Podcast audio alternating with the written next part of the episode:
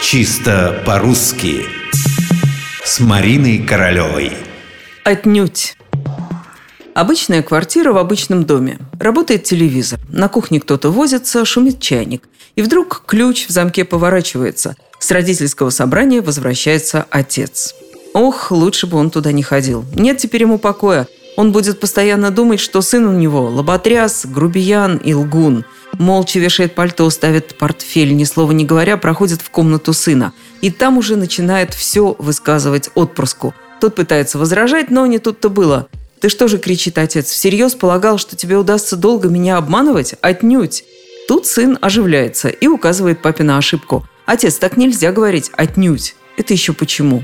А потому что неправильно это. Можно сказать «отнюдь нет», а просто «отнюдь нельзя». Нам вчера учительница по-русскому объяснила. С этого момента у папы с сыном начался нормальный разговор. Спасибо старинному слову «отнюдь».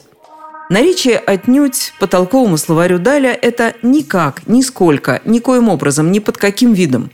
Как объясняет Даль, это слово выражает строгий зарок или запрет, за коим следует «не». Например, «отнюдь не смей», это отнюдь тебя не касается. Отнюдь не трогай. Я отнюдь не хочу этого слышать. В современной речи отнюдь тоже употребляется перед отрицанием, но немного иначе. Я отнюдь не намерен с вами соглашаться. Отнюдь нет. Заметьте, отнюдь нет. Если вас спрашивают, не устали ли вы, вполне можете ответить «отнюдь нет». Одного «отнюдь» недостаточно. Вот тут школьник прав.